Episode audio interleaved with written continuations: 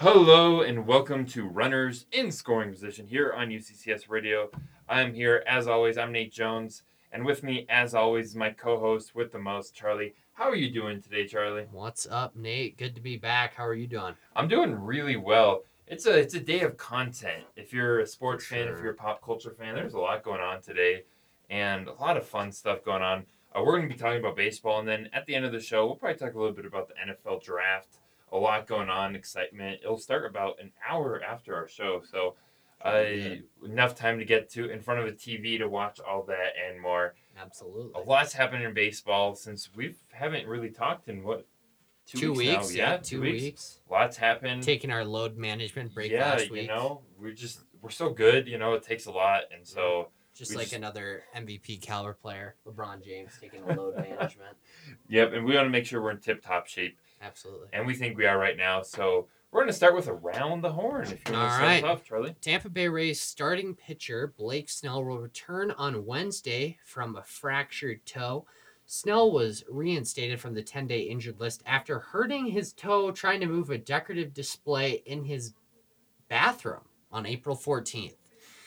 Snell threw two bullpen sessions, one off a mound on Saturday and an 8-pitch session on Sunday. The thing that's going through everyone's mind, Nate, what was that decorative display?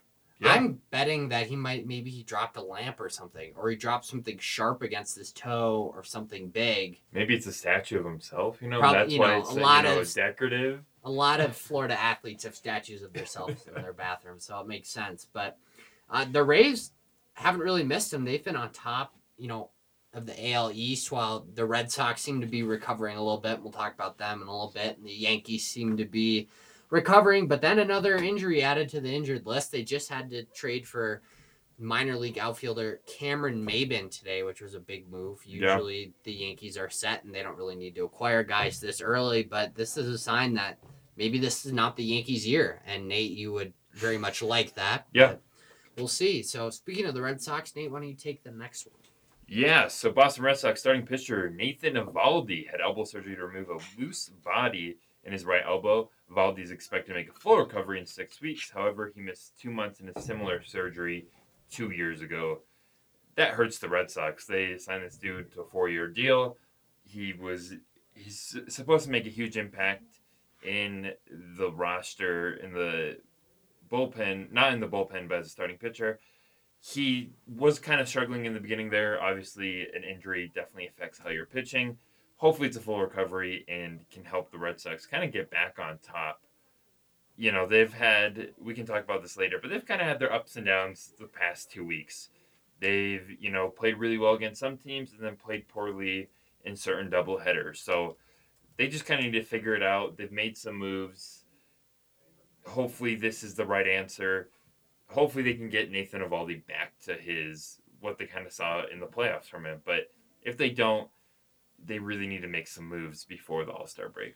Now, we're a little under a quarter of the way through the season, and the Red Sox are currently sitting at 10-15. You, as a Red Sox fan, are you concerned right now? The benefit of being 10-15 now is that you still have over 130 games left to go. Yeah. What is your thought right now? Red Sox, 10-15, sitting fourth in the AL East. I think they're still a playoff team. I think 10-15 is kind of the best case scenario when you look at where they started at certain points of the season.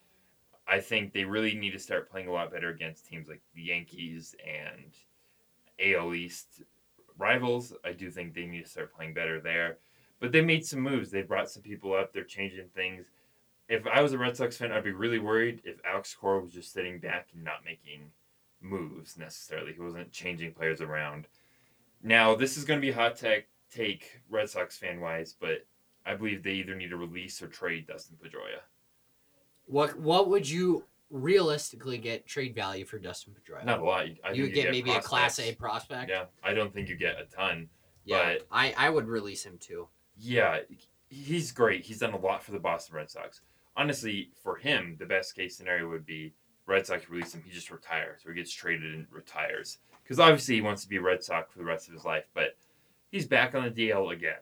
And he's not played good baseball in almost 2 years.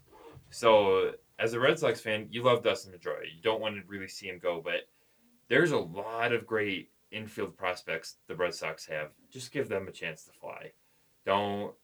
He's a distraction right now. And it frees up their middle infield for some of those prospects. Yeah, it really does. And they brought up Chavez recently. And, yeah, I think that's the move for the Red Sox. Because they're paying him a good chunk of money, too, to do nothing as well. So, realistically, they'll probably give him one more chance. Once he gets off the deal again, he'll probably come back up. Yeah. If he can be productive, hey, keep him.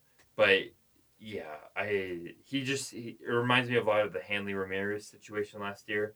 They're giving him a couple chances. He made a couple good plays. They ended up releasing him. And the Indians did the same thing most recently, too, so with Hanley Ramirez. So I think we've seen the end of Dustin Pedroia. Hey, maybe a trade is the right spot. Maybe he finds a home with a new team. But what about Jackie Bradley Jr.? They keep him. He's too good defensively. Yeah. And I don't know, other than Brock Holt, what they would do outfield-wise. Because they probably move Mookie to center, and then Brock Holt would go right field, I think. Yeah. So, and then I don't know if Brock Holt is a great player, but his bat is not always I don't think they're really gaining much from a Brock Holt bat instead of a Bradley Jr. bat when you're looking at it defensively. So, yeah, that's true. We'll see. Yep. All right. Top Toronto Blue Jays prospect Beau Bichette broke a bone in his hand while playing for AAA Buffalo. Bichette, 21, was hurt after getting hit by a pitch by Syracuse Mets pitcher Hector Santiago. Bichette is considered the number 2 prospect behind Vladimir Guerrero Jr., who just got called up and will make his debut on Friday.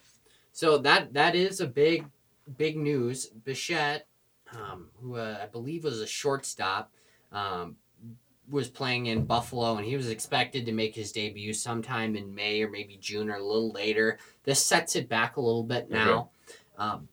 But Vladimir Guerrero Jr. is kind of the bigger storyline of this. This story with Bichette has kind of been pushed to the side, but Bichette should be fine. I don't consider this to be a big issue. I think he'll just spend a couple days. He'll spend a couple, maybe a couple weeks on the DL, and then Guerrero Jr. will come back. But I think Guerrero Jr. is when officially the eyes are on Toronto baseball. Yeah. This is when people will actually start caring about Toronto baseball, because there hasn't been this much excitement since 2014, 2015, when Jose Bautista hit that absolute bomb in Rogers Center off of Sam Dyson and the Texas Rangers in the ALDS. But now Vlad Guerrero Jr. is up, and he's been the equivalent, he's been compared better or the same as Vlad Guerrero, who is all of him, which is a great comparison to have. But hopefully he lives up to his expectations here. Bichette is also, he's got a younger brother, Dante Jr., who's playing in the American Association for Baseball. And then his father, Dante, was known for playing with the Colorado Rockies for a while. So he obviously has baseball, in his blood, got a lineage. So should be all set to go. And Nate, why don't you touch on our last one? And for me, before we get into this last one, I want to talk about this afterwards, because there's a whole different discussion on what we can talk about here. Yeah. Because this was a big issue, and I was, not surprising to me how he got suspended. So. Yeah. So real quick on the Vlad Guerrero Jr. part of it. Yeah. It's going to sell tickets. The Blue Jays have been one of those teams struggling to sell tickets. I think he's someone that brings ticket sales to the team for sure. All right, so our last bit for Around the Horn. Kansas City Royals starting pitcher Brad Keller dropped his appeal and started a 5-game suspension after hitting Chicago White Sox shortstop Tim Anderson in retaliation for Anderson pimping a home run after his 50th career home run. Yeah, I think it's interesting. This is a hot topic all around baseball, and I'm kind of interested to see where you stand for sure, but I think it can go both ways. I think a pitcher should be able to celebrate striking out a big home run hitter, and I believe a home run hitter can celebrate as he pleases after hitting his home run. The consequences that come with that should be accepted. Yeah, and Tim Anderson when I've seen him at Target Field and kind of throughout his White Sox career, he's always been kind of a boisterous personality. You know, he's always maybe even on the side of a little cocky and just full of himself. And, I imagine being excited. I mean, 50 career home runs, that's a big amount. But I feel like celebrating like that is just kind of a little over the line. You know, once he hit it, he pushed it back. He kind of went backwards and, like, pushed his bat outward and then was kind of, you know, making gestures at the other Royals dugout and kind of going crazy. And I thought, well, maybe that was a little over the line. And sure enough, a couple innings later, we see him get beamed. And not surprised about that. That's a tough spot Brad Keller was in because, of course, there's a rule, you know, looking at you like, oh, don't do it. But then, you know, the eyes say something else, or there's the unwritten rule where you want to kind of defend your teammates and defend not their honor as much as just kind of defending the team as a whole and making sure they're respected. But I don't know. I mean, Brad Keller's a rookie, so this is kind of a big deal for a rookie to go at a vet like Tim Anderson, who's in his third or fourth league, and just be like, okay, don't do that here. I don't know. I mean, I'm not surprised. And I think there's a whole rule about, you know, the unwritten rule. But then I think there's also a part of irony from Major League Baseball. And the way that they come out with this promotional campaign, beginning of the year, let the kids play. Okay? It's all about these young stars, hitting these home runs, having fun. That's great, but you need to enforce your marketing strategy when you're handing down punishments, because this goes against the entire, you know, idea of letting the kids play. Because Tim Anderson, you know, Brad Keller should not have been suspended 5 games for that. Absolutely not. 5 games is when you're going out in a brawl and you're hitting someone or doing something like that. That's 5 games. Okay. Brad Keller was simply just getting responsibility for what happened. Which is completely unfair. I think it should have been the other way. But that's a different thing. I don't know. What do you think about? Do you think it's 5 games because he's a pitcher? I feel like it was 5 games because of that intentional pitch. Obviously, it wasn't a mistake. I don't know. I think it was 5 games because it was a pitcher and it was intentional and it wasn't a soft fastball or anything. It was a hard fastball middle end that hit him. Now, my perspective, if I'm a teammate of Brad Keller, I love it.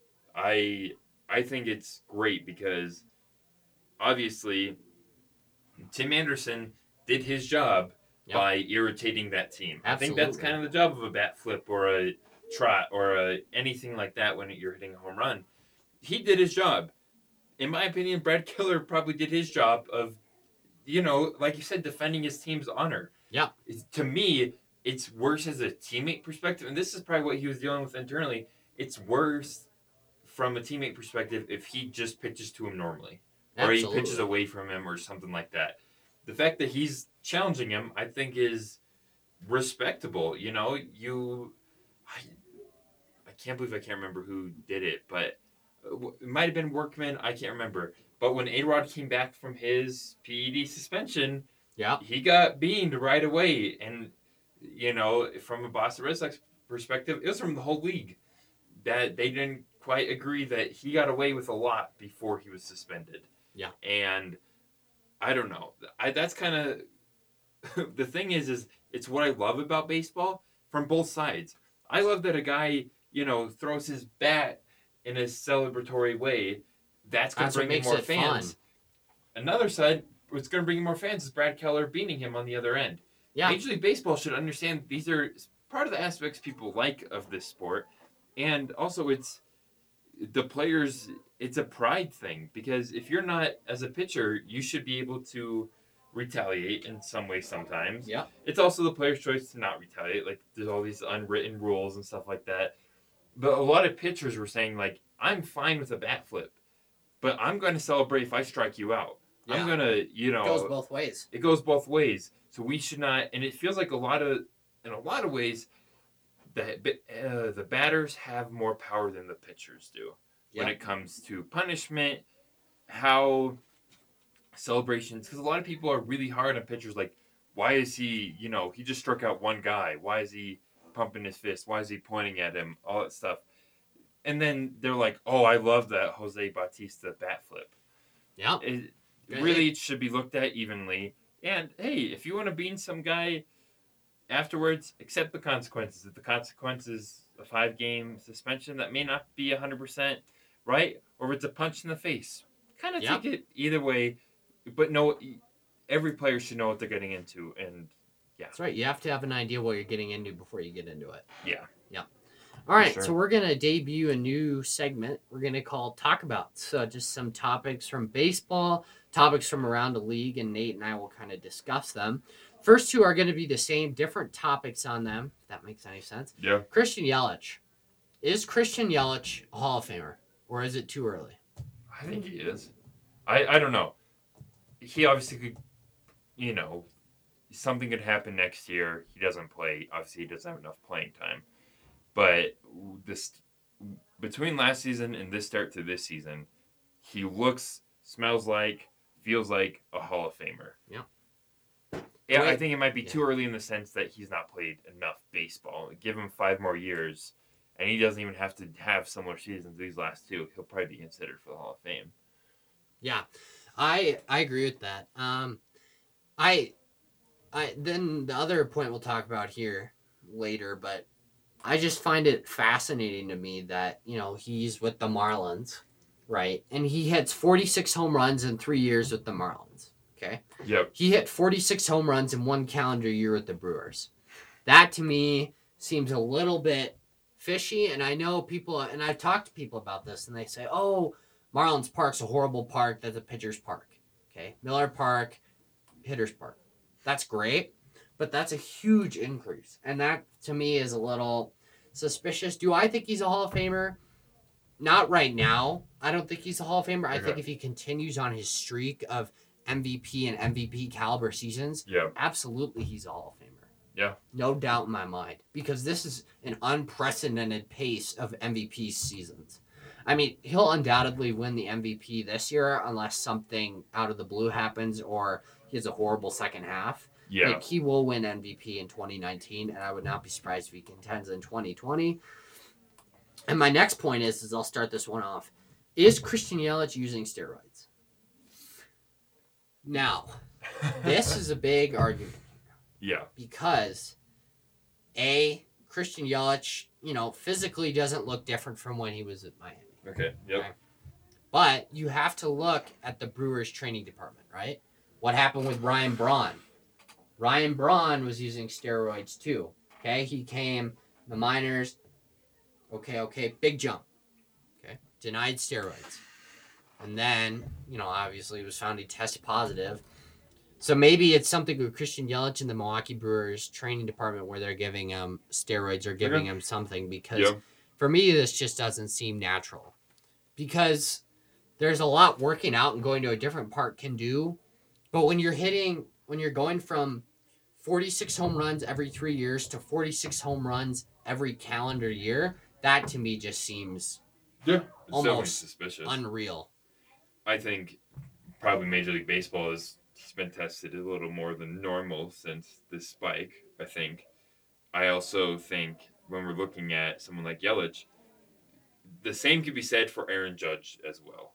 He was not putting up the same home run numbers in minor league as he did when he first came in the league. He's kind of sizzled out overall, but he was not a gigantic power hitter. And then he came out, you know, of the minor leagues and was destroying it, you know, home run pitches. And so the same could be said, the Yankees, you know, and their history with steroids as well. I think, you know, and I think I believe this personally and professionally in a lot of walks of life, but giving people the benefit of the doubt. I think right now we can be suspicious. We can be like, okay, you know, this is a little abnormal. Maybe he is. But I think we should also be giving him the benefit of the doubt of he's just a fantastic player that's found his groove. Yeah. And maybe this change in organization, not looking at like a Ryan Braun steroid situation, but looking at like a way of, okay, you've done really good.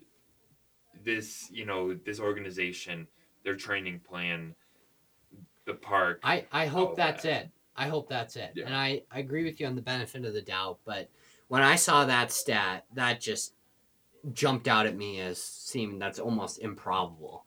You know, 46 home runs every 3 years with the Marlins. And I know everyone's saying the Marlins were terrible. Okay, but how the other team does, how the other team does necessarily doesn't affect how your individual performance is. I mean, to a little bit it does, but then I think, okay, 46 home runs every 3 years, and then he hit 46 home runs in one calendar year with the Brewers. Yep. That to me seems unreal. I don't know. That just seems like, okay, there's something else there, unless it's purely his talent and purely, which it might as well could be, you know? Yeah. Who knows what I'm saying? I never played college baseball. I never did any of that. And yeah. He's, you know, in the pros, so he knows. But I don't know. I mean, if we're going to go back, we're going to refer to the stats department here. So right now, he's batting 326, 13 home runs, okay, 31 RBIs, which is phenomenal at this point. So when he was with Miami, 2013 to 2017, he hit 55 home runs. Okay? In 4 years, 55 home runs. Okay. Hold on. Let me make sure I did that right. Okay. Oh, yeah. So 55 home runs. Okay. I just said that. Nate, talk him. Wait, hold on. Yep. Oh, here we go. Wait. So how old is Yelich right now? Where is he? 20 something. Okay. I think when we're also looking at that, it does take some players a little bit to get in that groove. And he is in his prime. So we're talking 4 years. You know, 27. It's big so jump in home runs. End of his prime, 27. Yeah. So right in his prime there. Yeah, I think. Okay, I got it. Yeah. So 59 home runs from 2013 to 2017. Okay. That's when he spent his time with Miami. Yep. Okay. 293 RBIs. Okay. What was his batting average? 290. So he's a consistent hitter. Okay. Okay. So he goes to Milwaukee. Milwaukee, yep. And now in Milwaukee, he hit 49 home runs, 141 RBIs, and a 326 batting average. Okay, so that's a big jump for batting average. Like 30 points in batting average. That's a lot. Almost the same amount of home runs. I think, 10 off. So it's a question, but yeah, I mean, like you said, benefit of the doubt. You know, something could be there, and he's only making $9 million this year. Imagine how much he's going to make when he becomes a free agent and comes around to Milwaukee and says, "All right." Time to give me your contract extension here, but I don't know. For me, I was just thinking about that, and I don't think he is, and I hope he's not, because if he is, then that is a huge disappointment in baseball. Absolute huge disappointment. Yeah, and when we're talking about steroids right now, you kind of Major League Baseball is probably looking into this pretty big, because we're talking about the decline of baseball and viewership and not getting your fans. This steroid era for baseball, which I think arguably they're still in, is the biggest asterisk in their history. And it's so hard to overcome it, because every time they have a superstar, not only does Major League Baseball, the commissioner, everyone, but fans just think, like what we're doing right now. Exactly. Is this guy, you know, juicing? What's going on here? Yeah. He should not be this good. We can't just acknowledge how his play is. How good he is, how talented he is. And that's sad. And it hurts new fans, old fans, because, you know, it sucks when, like as a Red Sox fan, when David Ortiz's name popped up in that list, like your favorite player possibly cheated. And you're looking at all these different players that had Hall of Fame type careers, but may never make it to Hall of Fame because of their name was involved in some way or the other. I think David Ortiz is not in that category because, you know, he wasn't as involved as others, but Manny Ramirez, one of the best right-handed hitters the game has ever seen, will not be a Hall of Famer because of his involvement. Yeah, same. And I mean, potentially, I think Barry Bonds has probably a better shot of making it than Manny Ramirez. Oh, 100%. But I mean, Barry Bonds, you could argue, was more connected with steroids than Manny Ramirez. Barry Bonds is the steroid era. Right. When you think of steroids, you think Barry Bonds. Or Sammy Sosa and Mark McGwire as well. Yeah, and the home run race. Oh, yeah. But I think it's a conversation to touch back on and talk about, because if Yelich continues on his tear, and I say, here's where I think it starts to become a legitimate issue. If Yelich hits 50 home runs or more, I think that's when people will start to think, okay. Yeah. Because Aaron Judge hit 52 home runs in 2017. And for me, that makes sense because Aaron Judge is 6'7" and almost 300 pounds of pure muscle. So that makes sense to me. Okay. But Christian Yelich is probably 6'3", maybe 215, and he's kind of a scrawny build. And not saying that, you know, people who are big automatically hit home runs, but we've seen that with the Yankees and Stanton and Judge, and those big guys tend to derive more power from their body. Yeah. So maybe there's something with Yelich and he's deriving more power from another area, or I don't know. To me, it's confusing. And hopefully, as we've repeated this, hopefully he's not juicing, but I wouldn't be surprised if there are allegations and he gets tested further. Okay. We'll see. All right, Nate, you want to take the next one? Yeah, let's do it. All right, so next one, San Diego Padres, team of the future. I think so. I mean, Tatis Jr. has honestly surprised me from when he's came up. I mean, he's been hitting phenomenal. Manny Machado's been doing great. Chris Paddock is a young pitcher, and he looks really good. I think Luis Urias needs a little more time to kind of develop his skills. He just got sent down to El Paso AAA team. But I think once that team gets hot, I wouldn't be surprised if they win a division. I don't think it's this year. Probably not next year. Give it another year. Give it some more time, because they have a strong farm system too. And they have a lot of good young pitching to kind of build that rotation around Paddock. Machado's not going anywhere. Tatis Jr.'s not going anywhere. Urias isn't going anywhere. It's a strong team. And since they have a lot of those prospects from the Red Sox in the Craig Kimbrell trade, and that was big too, but they have a lot of guys who I think in the next couple of years will be poised and ready. And a fun thing to see in the World Series would be a Padres-Blue Jays World Series. That would be awesome because you see Vlad Guerrero Jr., you see Bichette, Ryan Barucki, you see, all these other guys versus Tatis Jr., Paddock, Manny Machado, you have Urias, Manny Margot, Adrian Marjon. You have a lot of these guys who are ready. Yeah. And I think they're going to be a really fun team to watch. I think the Dodgers are on the decline. As much as I love Walker Buehler, they don't really have any. I mean, they have some other pieces. They have a decent farm system, but you can't compare with the Padres farm system. Yeah. It's phenomenal. No. Yeah. All right. Red Sox and Yankees. Are either of them on the decline? I think it's too early to make that assessment. I think we give them each another month or two, and then we can see. One, I think the Red Sox definitely are not. I don't think the Yankees are either. I think we need to see both rosters healthy and in a groove. Once we see that, then I'll tell. Like, if the Red Sox are fully healthy, like, if we're 2 months from now and there's still a couple games under 500, they're probably on the decline. The Yankees, we have to wait for them to get healthy. They're losing everybody. They just lost Judge recently. Like, they're not in a good spot health-wise. Exactly. No one likes Aaron Boone, but we can't really judge his performance or his team's performance yet until they have all their assets in a line. Then we can really judge him, his managerial style, and the whole team to see if they're on a decline. With the talent they have, they should not be in the position they are in. But because of the health question, they should be better once they're healthy. But if they stay the same. Do you think Red Sox or Yankees will win the AL East this year? I think the Red Sox will. You think they'll overtake the Rays? Yeah, I think it'll be close.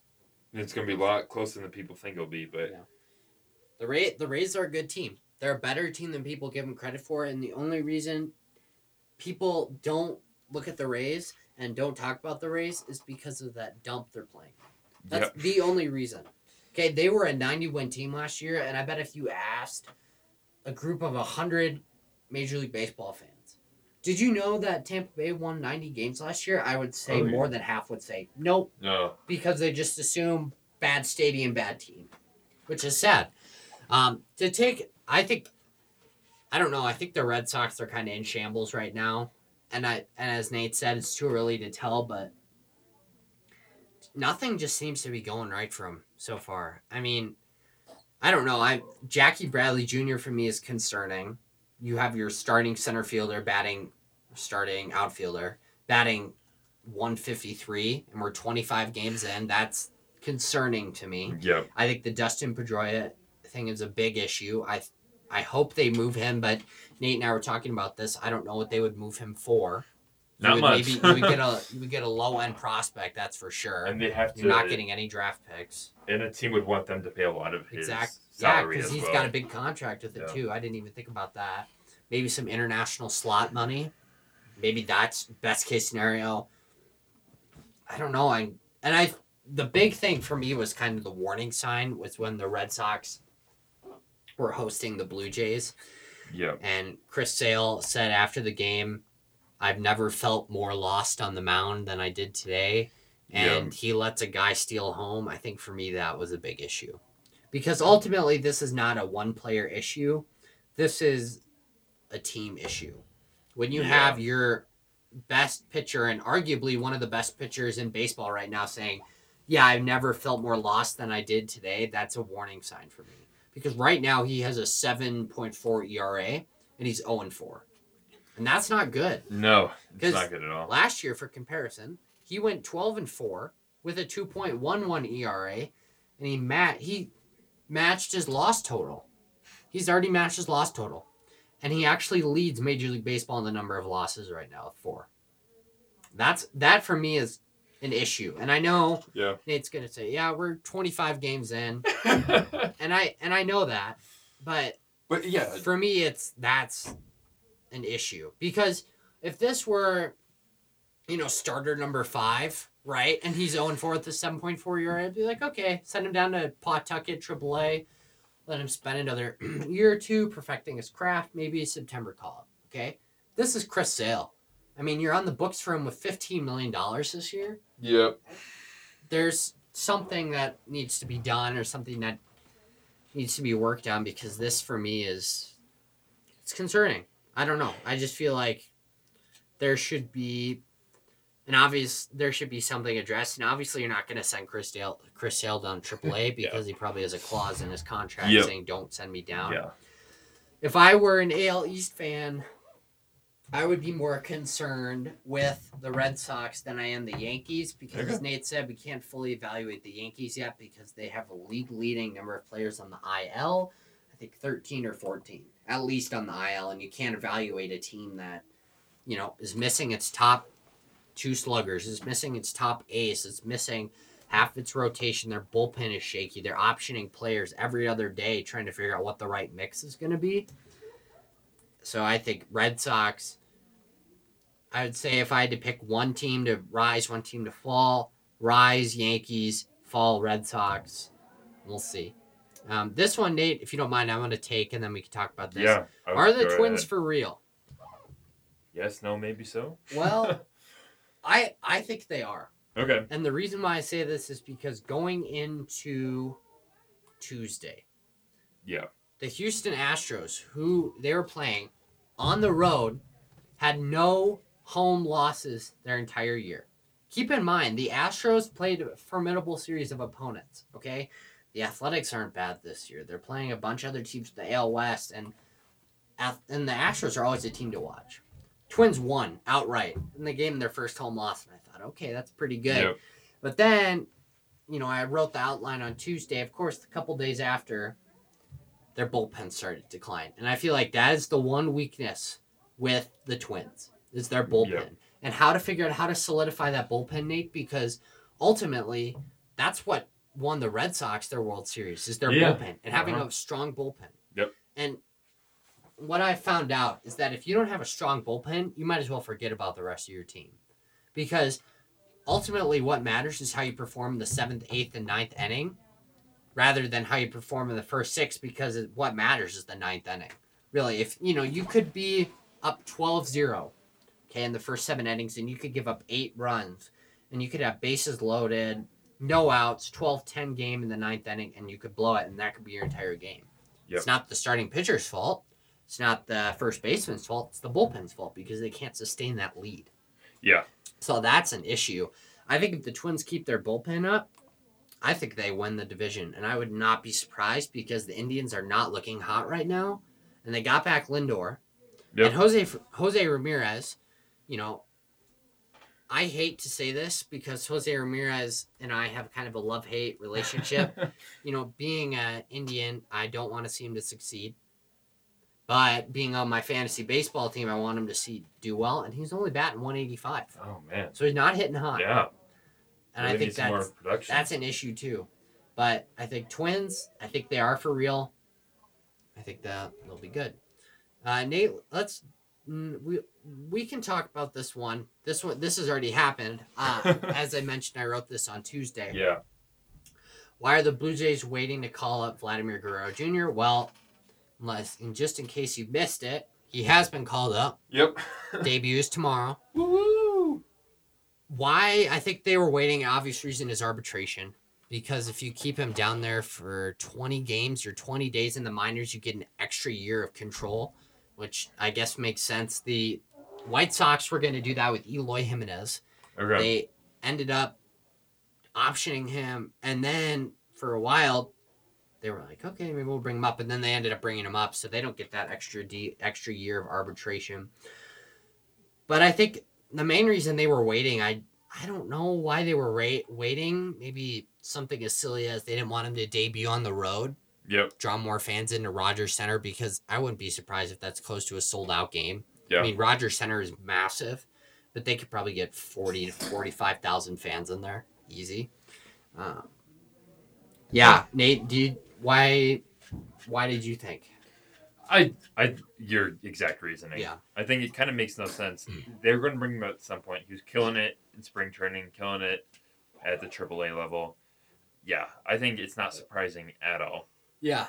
And there's a couple Guerreros in Major League Baseball now. It'll be Gabriel Guerrero, Vlad's nephew.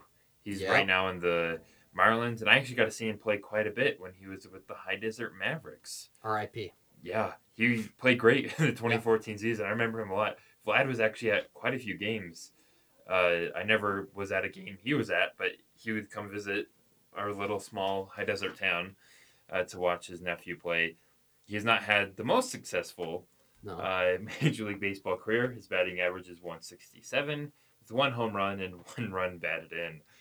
But he's with the Baby Cakes right now. If we sell the Sky Sox, we could watch him, but we do not. He was actually a top prospect with the Mariners for a long time. A long time. He was the All-Star Futures game. Yeah, I actually saw him in Minneapolis, and that was a big deal. But he was... I mean, everyone was like, oh, Gabriel Guerrero, big deal.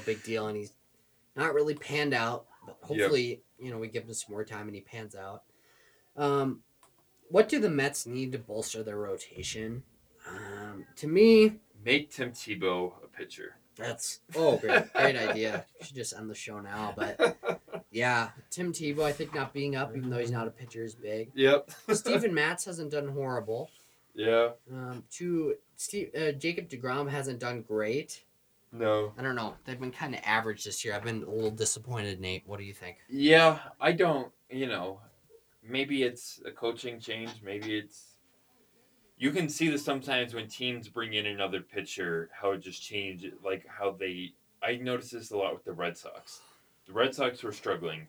They bring Chris Sale in, and all of a sudden the entire pitching just rotation was pitching a lot better because they're able to learn, kind of see what one of the best pitchers in the game does. You'd think they would have that with DeGrom, but maybe it's the culture thing. Maybe DeGrom's just not that guy necessarily.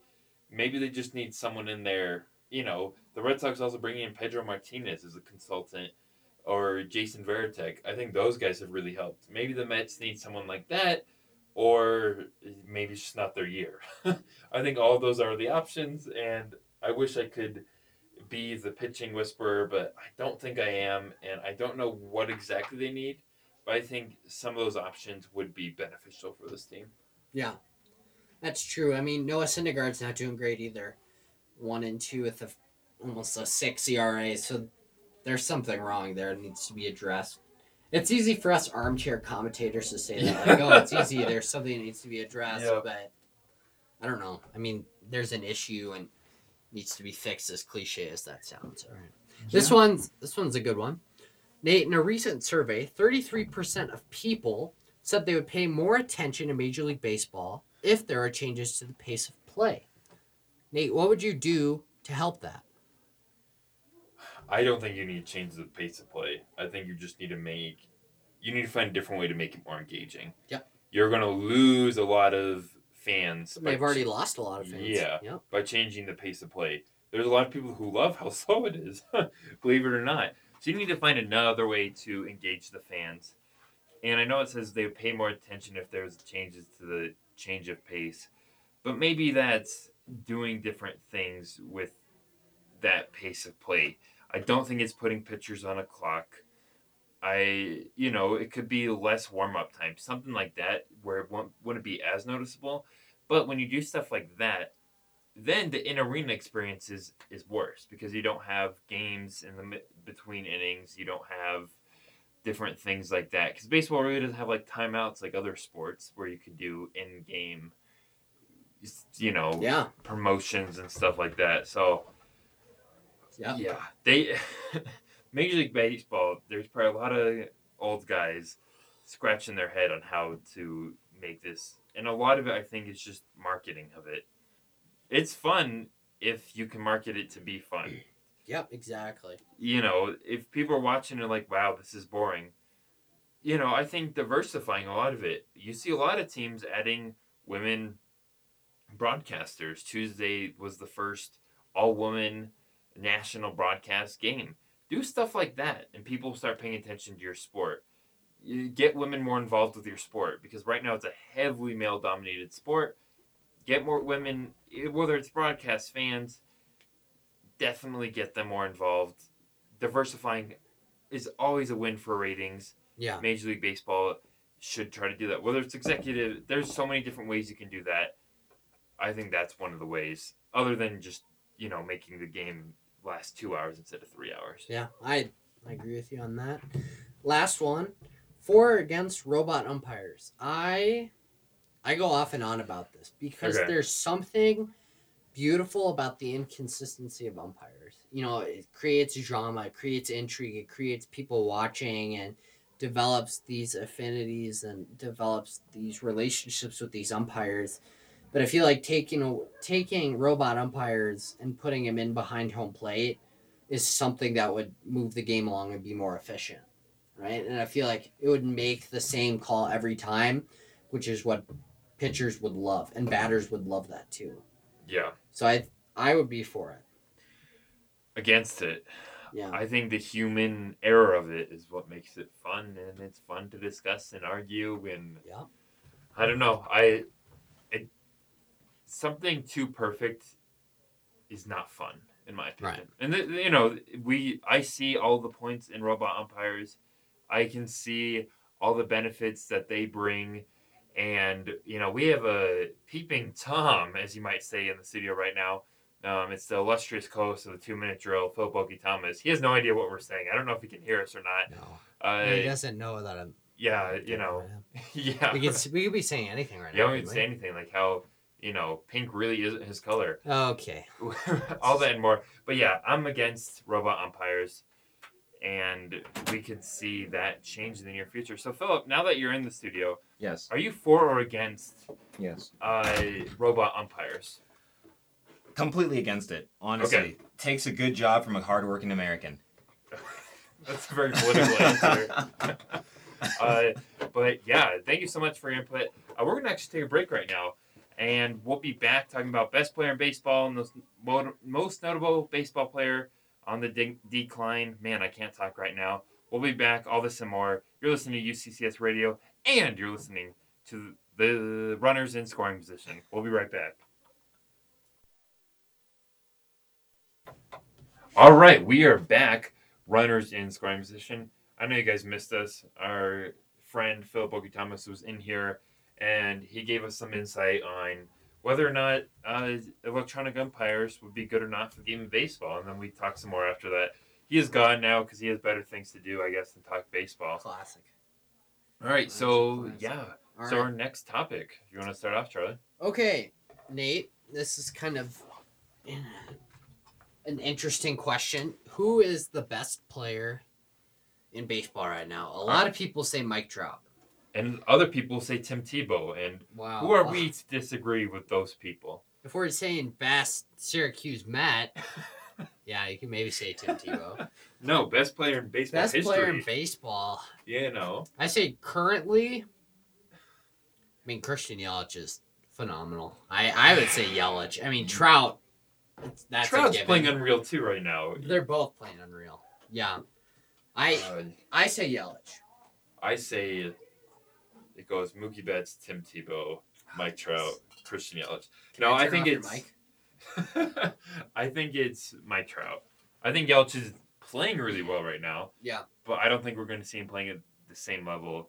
Mike Trout has been so consistent since he entered the league. He has never had a bad season. And that's almost like why, when we're talking about steroids, no one's ever considered him because he's played the exact same his entire career. Exactly. And Yelich has had a big upturn. So. Well, that for me, that's why I'm thinking of Yelich. Okay. And Trout and Yelich have similar production numbers. Just Trout has been more consistent for me, and he's held it over a longer period. For Yelich, for me, this just seems like a huge jump. Yep. A huge jump. So, like I've said, hopefully he's not, but he might be. Who knows? All right. Most notable baseball player on the decline. Now, this one, I would have said Clayton Kershaw, but he's actually been having a pretty decent year. Okay. So I don't know if my answer would be Clayton Kershaw. I mean, maybe, and I don't know why I keep circling around this guy. Maybe Jackie Bradley Jr. Okay. I don't know. I mean, that could be one. I mean, he's great defensively, but offensively needs to step it up. I think you might be right there. It's really hard to notice a decline this early in the season too, because. Yeah, and I mean, I guess you could look at last year too. Yeah. Another year's kind of take a look. All right. Besides Bryce Harper, who is the most marketable player in Major League Baseball? I think Mookie Betts. Yeah, that's fair. Mookie Betts. I'm not saying it just as a Red Sox fan. I think he's one. We talked about diversity. He looks a little different than a lot of the big names that are getting a lot of money, and I think he's a nice guy. There's that story. How he brought tons of food during I believe it was the ALCS, or it might have been even during the World Series, to the homeless around the Boston area. He seems like a really good guy. He's a really good player, and he kind of has a flair with him that guys like Mike Trout don't really have. Bryce Harper has it a bit, but once again, he looks different. He could be relatable to a larger demographic, and he's fun to watch play offensively, defensively. So that's why I think he's probably the most marketable. Yeah, I agree. Mookie Betts, or I'd say Aaron Judge, just because Aaron Judge is big, and a lot of kids love Aaron Judge. And he's the name Judge. Friendly guy, too. Judge's Corner, Judge's Court. Judge is now in court, Yep. All right, so instead of taking a break, we're actually going to switch into some future cast here, and we're going to talk about the 2020 Hall of Fame ballot. Okay. And we'll kind of talk about some notable names. So some notables who are eligible next year, Derek Jeter, who people have heard of. Yep. Sammy Sosa is eligible again for the 8th year. Andy Pettit. We have guys like Curt Schilling, Roger Clemens. Barry Bonds is eligible again. Okay. Omar Vizquel. And normally the ballot, Nate, is 10 each. Let's just pick our top 5. I'll go through my top 5 first. I think this coming year, it's going to be Jeter. I think Bonds, Clemens, Schilling, and Vizquel gets in. I think just because it's a weaker first-year ballot, I think Jeter is the only first year that gets in. And I think Schilling gets in, too. I wouldn't vote for Schilling just because his baseball play is phenomenal, but he has had some issues after ESPN saying he actually got fired at ESPN for posting a racist picture. And then he moved to Breitbart, has been kind of, I don't know, I mean, maybe a little too controversial for some of the voters, so maybe that's why it's been taking so long for him to get elected. I think he's he's trying to make a turnaround. So he's been a lot quieter, and also the Red Sox invited him to the home opening day, which they've not. Big step. They've not invited him to a lot of different ceremonies, like the 10-year for, I think, the 2017. I don't think he was invited to that ceremony. He didn't throw the first pitch, where they invited a lot of former World Series winners. So I think he wants to be in the Hall of Fame, and I think he's starting to realize that what he does outside of off the mound has really hurt him, and maybe he's just trying to quiet. I don't think he's going to change his views on anything, but no, he'll be a little quieter to get voters to forget about it. Yeah, I would hope so too. Roger Clemens, I feel like the reason why he's taken so long is steroids. Oh, yeah. Steroids. I mean, he's known as the Rocket. 59.5% of ballots last year. He's one of the top to get in, and I think Barry Bonds gets in too. I think this is the year that Barry Bonds gets in, and I think once Barry Bonds gets in, Nate, then I feel like everyone else will be able to get in. Yeah. Because I feel like once he gets in, then that'll open a pathway for... Sosa. I don't think Sosa gets in. I think Bonds gets in, but that'll start to open the pathway for a lot of those guys who have been linked with steroids and say, okay, well, if Bonds got in, then I should get in. Yeah. Because, and here's what people don't understand, that Barry Bonds had a Hall of Fame career before he was with the Giants. He had a phenomenal career with the Pirates, and he was not taking steroids with the Pirates. Yeah. Just for reference, we'll take a look at his stat line when he was with the Pirates. So he was with the Pirates from 1986 to 1992, and then spent the rest of his career, 93 to 2007, with the Giants. When Bonds was with the Pirates, okay, he had 176 home runs in 6 years, and he had a .275 batting average with 2 MVP titles and 2 All-Star appearances. For me, that's pretty good. And 3 Gold Gloves and 3 Silver Sluggers in about 6 years. Yeah. For me, I consider that to be close to Hall of Fame. And you're adding on, I would say, up until maybe the late 90s, early 2000s is when we started to notice steroid growth. Okay. So I would say if you add on all the way until 1996, and he had 334 home runs. Yeah. And a .288 average. And I think that was better. I think once, and maybe you could even say, changing a new team. Yeah. Even increased, same with Christian Yelich, right? I mean, we're arguing the same thing. Changing a new team maybe could have helped him for the better. And I think once he started, to get carried away and took all those steroids. But, Barry Bonds is leading baseball in 3 career home runs, obviously, 762 home runs. 2,558 walks, along with intentional walks, 688. I mean, those will never be beaten. I think that's something to look at too. I think he's a Hall of Famer, no matter what. I think there's no doubt about it that this guy is a Hall of Famer. Derek Jeter, Hall of Famer. I don't think he'll be unanimous. I think he will. You think he will? Yeah. I don't know. I feel like there's just a lot of voters who won't vote him unanimous. I don't know. What do you think the reasoning will be? Well, he has the rings. I think he has the stat lines. Yeah, I mean, he has the All-Star appearances. He has rings. He has the epic finish. I guess you're right. Yeah, I don't know. I mean, he never really had a decline in play. Hit his farewell year. It wasn't a poor season necessarily for him. No. So, yeah, that's true. Yeah, maybe he is the second unanimous player. And, of course, the second unanimous player happens to be a Yankee. It's like Mariano. Much to your dismay, I guess. Yeah. Omar Vizquel is a guy who I would look at and say, okay, kind of under the radar, but I think he makes the Hall of Fame. Maybe a guy in the Veterans Committee. He was defensively, just like Jackie Bradley Jr., phenomenal defensively, maybe struggled a little bit offensively. Yep. But had 1, 2, 3, 4, 5, 6, 7, 8, 9, 10, 11. He had 12 Gold Gloves. Wow. Phenomenal. I mean, considered probably one of the best defensive, left side of the infield, shortstop, and third baseman of all time. Yeah. By far. And do you have any disagreements with me on that? Would you add, subtract? What would you do? Yeah, I think I pretty much agree with you for the most part. Yeah, it'll be interesting to see what happens. And I think as it gets closer, we usually have a better idea of what's going to happen. Because players campaign for this, too. I think a lot of people forget about that, especially the ones that really want to, like the Clemens and Bonds.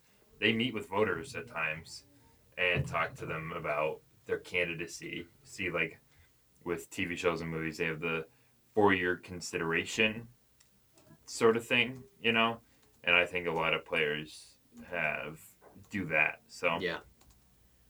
I agree. I think it's as much of a campaign and you're kind of voting for yourself. It's like running for political office, right? I mean, as much as it's people voting for you, it's about voting and marketing yourself. Yeah. All right, Nate, do we want to switch to the NFL draft, arguably the biggest thing of today, or any other baseball things you want to touch on? Let's take a quick break I can kind of get together my thoughts on the draft real quick, and then I'd love to talk about that and more. All right, we'll be back on Runners in Scoring Position. Hello, and you're listening to Runners in Scoring Position. With me still is Charlie. I'm Nate Jones. And I know we always talk baseball, but we kind of went quickly with the baseball news. And since today is the NFL draft, we're going to be talking some NFL draft right now. And if you're like, oh, I only listen to this for baseball, maybe this is a sweet little treat. Like, okay, I'm not really into the NFL necessarily, but we'll talk a little bit about it right now. It's like mowing the lawn, and then your dad hands you a $20 bill. It's a little reward at the end of the day. You know, that's beautiful. I love the way you put it there. Yep. So we're talking the NFL draft, of course. And we all have our opinions, and a lot of shared opinions are Kyler Murray is going to be the number one pick out of Oklahoma to the Cardinals. I think that's wrong, but to be quite honest, I don't know who goes there instead. What are your thoughts about that, Charlie? Well, there's been a lot of debate on this, and the Cardinals are ultimately stuck here because the only reason that people assume Kyler Murray is going on is Cliff Kingsbury, the new coach at the Arizona Cardinals, was a coach for the longest time at Texas Tech. Now, Kyler Murray, being a Texas native, was recruited incredibly hard by Cliff Kingsbury for years. He has been the target of, you know, Kingsbury's recruitment, and says, okay, come to Texas Tech, come play for the Red Raiders, and Murray ultimately decided to play for the Sooners with Lincoln Riley in Oklahoma. Now, there was a video that surfaced a couple years ago saying, if I had the opportunity to take Kyler Murray number one in the draft, I would. That was from Cliff Kingsbury. And now we are at that same scenario. For me, it doesn't make any sense to take Kyler Murray number one. And you know why? Because they already drafted a quarterback last year in Josh Rosen. Josh Rosen did not have a great year this year. Okay, he didn't do so hot. He had some of the weirdest stat lines that we have ever seen from a quarterback. Yeah. Okay. Incredibly weird pass completion and passing, and had high yardage, low touchdowns, high interceptions. My theory is that I think they truly don't know who they're taking. And I think, as weird and as cliche as that sounds, they have no idea who they're taking because, frankly, they're looking to see what their best offer for Josh Rosen is going to be. And I think truly they're going to be disappointed on what they get for Josh Rosen. Because I think they're going to think, okay, first round pick. Yeah. We're going to move up. We're going to get two picks in the first round. We'll address another need. Yeah. Frankly, I think they'll get a third round pick. And I think the teams that target him, I think New England would love a backup quarterback because Brady's getting older. And I think he's got maybe 5 more years left in him. Maybe. But I think another team to watch out for, Nate, Green Bay Packers. Okay. Because I think Aaron Rodgers is on the fall here. They've been buddies. They trained together in California. And I wouldn't be surprised if Rosen is that backup quarterback. But I honestly wouldn't be shocked either if they take Murray number one. But let's say 6 o'clock rolls around. Goodell goes on the mic and they say the Arizona Cardinals select... I think it's going to be Quinnen Williams. I do not think Bosa fits there. I think ultimately it's Quinnen Williams 1. And then I think if the 49ers see that the Cardinals are not going to take Kyler Murray 1, I think they trade back.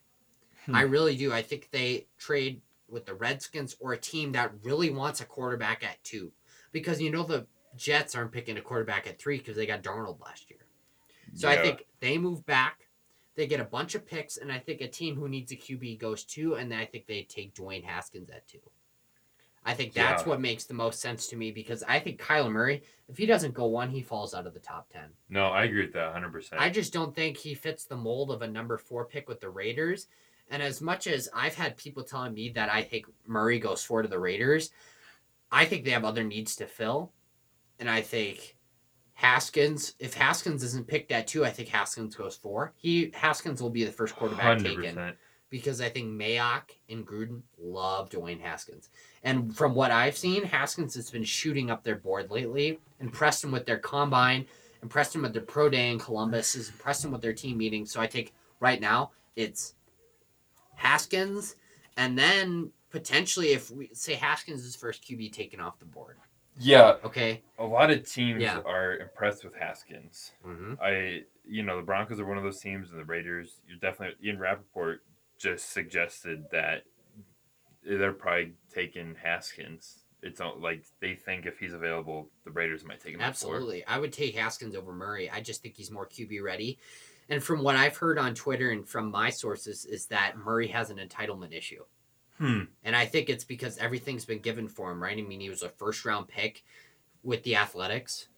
Everything has been given for him. He, from what I've seen on Twitter and from what I've heard, is that teams don't like him. They think he's a little too cocky. I've heard that, yeah. He did not do well in his combine meetings. He actually polarized a lot of teams saying, we don't want this guy, and they actually questioned if he'd be a good enough leader for this team, which I think is a big issue. And the reason why I don't like Kyler Murray is, I don't know, Nate, if you saw this, but did you end up seeing the interview with him and Dan Patrick?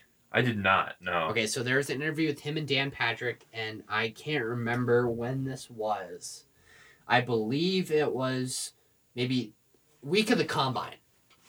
And so Murray shows up, or it was maybe a couple weeks before the Combine. And that kid just looked like he didn't want to be there, didn't want any part of that.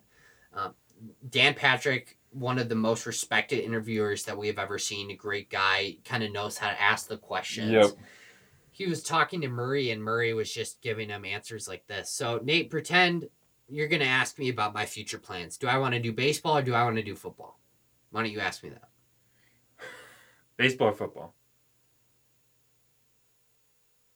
I don't know. That's how the interview went.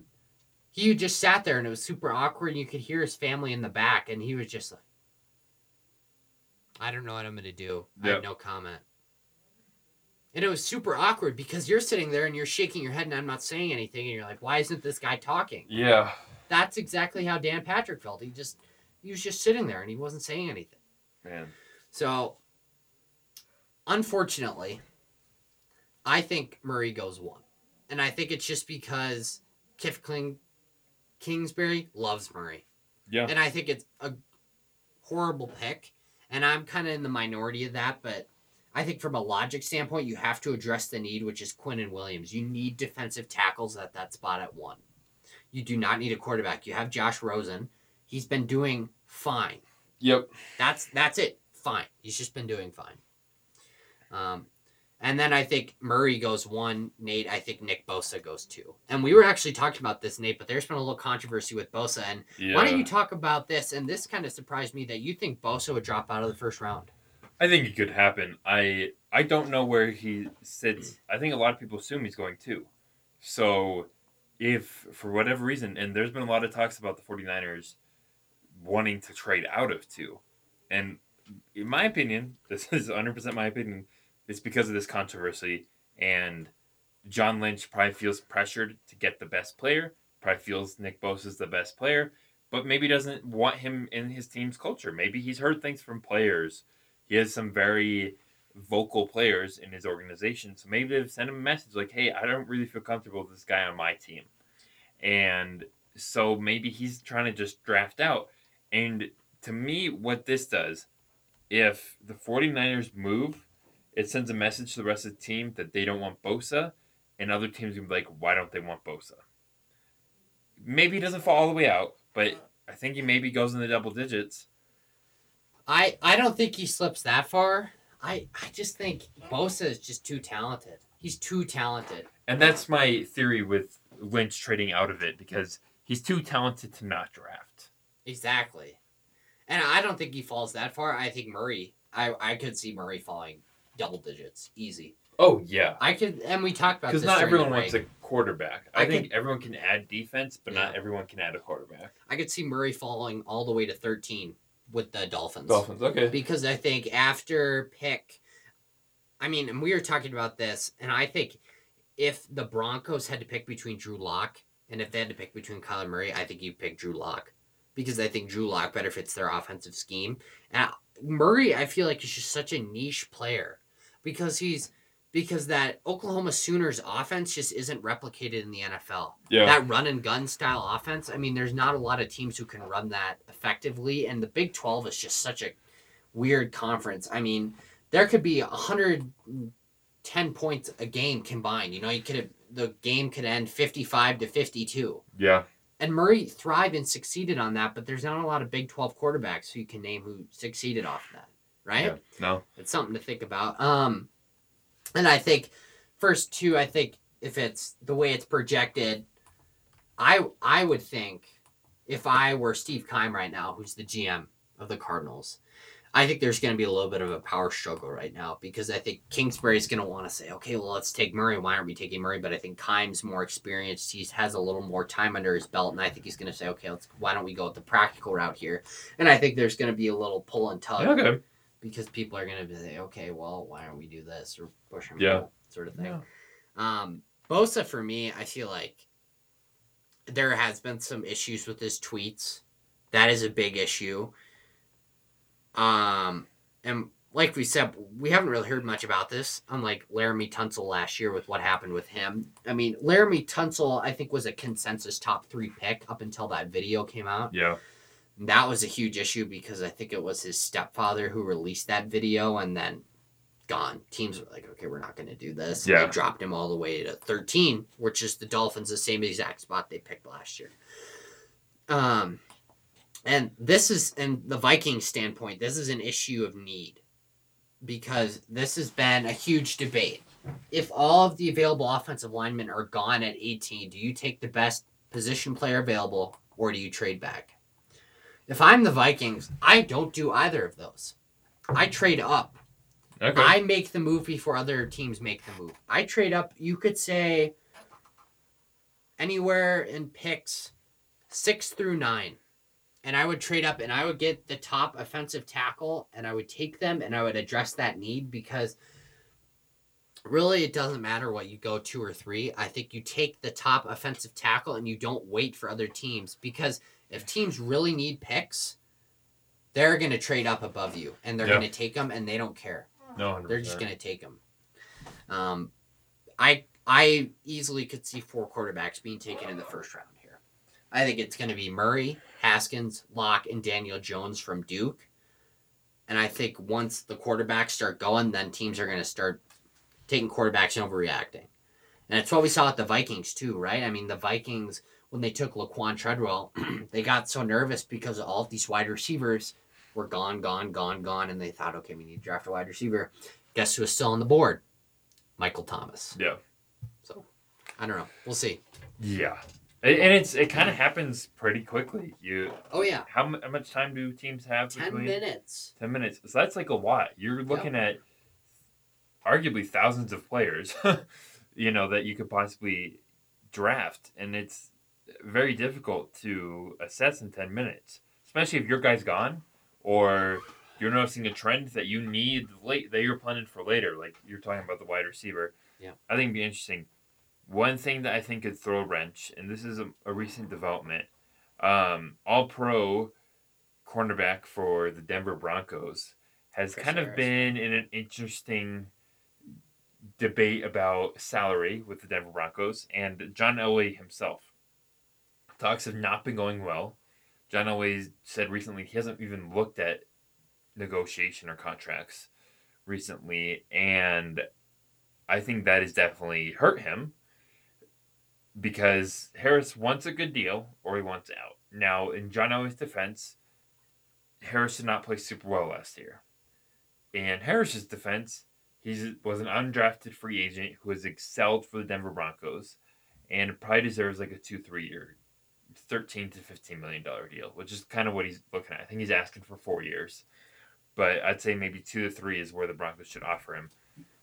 Do you think the Broncos, John Elway, who is very much anti-drama, just doesn't want to deal with this and trades him tonight? Absolutely. This is when your peak value is, right? Yep. I would trade him, get rid of him, and I think trade Chris him Harris, to draft another cornerback. I would trade him to get picks and then see what you need. I wouldn't be surprised because what in the final mock draft they had Devin Bush, linebacker.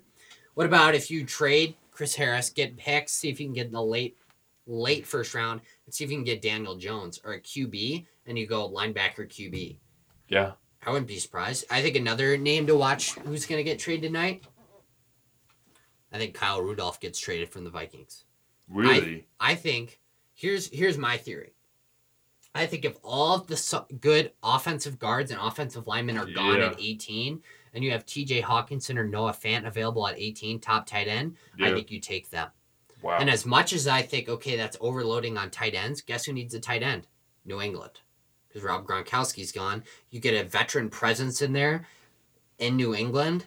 Bill Belichick would love that. Because I think if Bill Belichick had to pick veteran presence or unproven rookie talent, you would take veteran presence all day. Because at this point, Rudolph doesn't need a lot of coaching. He would go for cheap.